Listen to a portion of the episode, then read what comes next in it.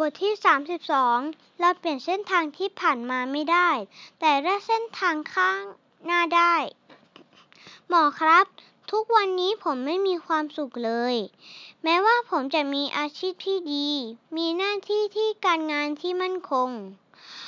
แต่ก็รู้สึกตัวเองไม่ดีพอ ไม่มีคุณค่า และไม่ก็และก็ไม่กล้าที่จะคบใครจริงจัง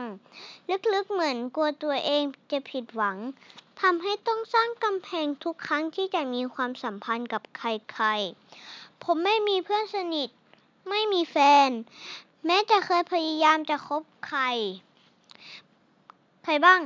แต่ก็ไม่ได้สนิทกับใคร ผมอ่านเพศของหมอบ่อยๆ ผมเข้าใจว่าที่ผมเป็นคนแบบนี้ คงเป็นเพราะเรื่องราวในอดีตที่ผ่านมา ผมเป็นเด็กบ้านแตกคนหนึ่ง จำภาพที่พ่อแม่ทะเลาะกันรุนแรงตั้งแต่ผมยังเล็กได้ดี เรื่องที่แม่ทิ้งผมไปในวันหนึ่ง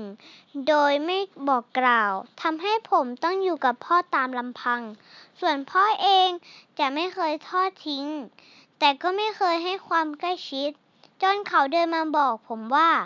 ผมกำลังมีแม่ใหม่ ผมก็ไม่ว่าอะไร แต่ก็ทำใจให้เป็นส่วนหนึ่งของครอบครัวใหม่ ของพ่อไม่ได้จนแล้วจนรอด จนตอนนี้ผมเรียนจบก็ทำงานอยู่ต่างจังหวัด ไม่อยากไปอยู่กับครอบครัวใหม่ ไม่รู้นะคะผมรู้ผมรู้สึกว่าชีวิตผมไม่มีความสุขแบบในทุกวัน ทุกวันนี้คงเป็นเพราะพ่อกับแม่ ผมโกรธแม่ที่ทิ้งผม ไม่ชอบที่พ่อไปมีภรรยาใหม่ ไม่รู้จะทำใจให้ผ่านปมในอดีตของตัวเองไปได้เมื่อไหร่ เป็นข้อความหนึ่งที่ส่งเข้ามาปรึกษาในกล่องข้อความของเพจการที่ต้องพบเจอประสบการณ์ต่างๆ เหล่านี้คงจะทำให้รู้สึกแย่มาก ไม่ใช่เรื่องง่าย นักที่จะผ่านมาได้ มีคำพูดหนึ่งในหนังสือ The Path of Being a Wallflower แต่งโดยสตีเฟนชบูสกีที่บอกเอาไว้ในตอนหนึ่งว่า so I guess we are whole we are for a lot lesson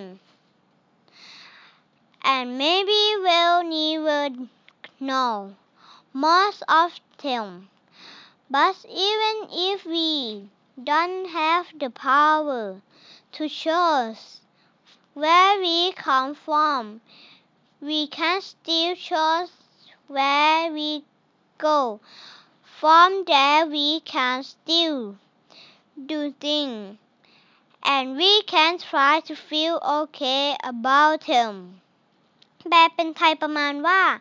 การที่เราเติบโตมาเป็นเช่น ในทุกวันนี้ มีที่มาจากสาเหตุและปัจจัยมากมาย โดยเราเองก็อาจจะไม่รู้ชัดว่ามันมีอะไรบ้าง ถึงแม้เราจะไม่มีอำนาจเพียงพอที่จะเลือกที่มา ของเราก็ยังสามารถเลือกเส้นทางข้างหน้าได้ เรายังสามารถทำสิ่งต่างๆ และค่อยๆ ยอมรับอดีตได้ อดีตและประสบการณ์ที่ผ่านมา อาจจะเป็นการเลี้ยงดูของพ่อแม่ หรืออะไรก็ตาม ย่อมมีผลต่อความเป็นไปของคนคนหนึ่ง แต่ไม่ได้หมายความว่า คนที่มีอดีตที่ไม่ดี ชีวิตของเขาต้องย่ำแย่เสมอไป ความจริงคือเราทุกคนมีทางเลือก มีสิทธิ์ที่จะกำหนดทิศทาง ว่าเราจะก้าวไปทางไหน อย่างไร เราจะทำตัวแบบไหน อย่าปล่อยให้อดีตหรืออะไรก็ตามมามีอิทธิพลต่อการตัดสินใจของเรามากเกินไป เพราะอย่างไรเสีย เราก็เปลี่ยนแปลงอดีตไม่ได้ สิ่งที่สำคัญที่สุดคือ วันนี้และอนาคตที่เราสามารถกำหนดมันได้ด้วยตัวเอง เราไม่จำเป็นต้องลืมอีก แค่ยอมรับและอยู่กับมันให้ได้ สิ่ง สิ่งที่ดีสำหรับอดีตที่โหดร้ายก็คือ เรื่องราวต่างๆ มันได้ผ่านมาแล้ว จงอยู่กับปัจจุบันและใช้ชีวิตของเรา และในวันหนึ่งเมื่อเราเติบโตขึ้นและมีโอกาสเป็นพ่อแม่ ประสบการณ์ก็น่าจะทำให้เราเข้าใจดี ว่าคนอื่นว่า ประสบการณ์ก็น่าจะทำให้เราเข้าใจดีกว่าคนอื่นว่า ถ้าเรารักลูก เราควรจะสร้างความทรงจำเรื่องพ่อแม่แบบไหนให้ลูก เพราะอย่างไรเสีย แล้วก็เปลี่ยนแปลงอดีตไม่ได้ สิ่งที่สำคัญที่สุดคือ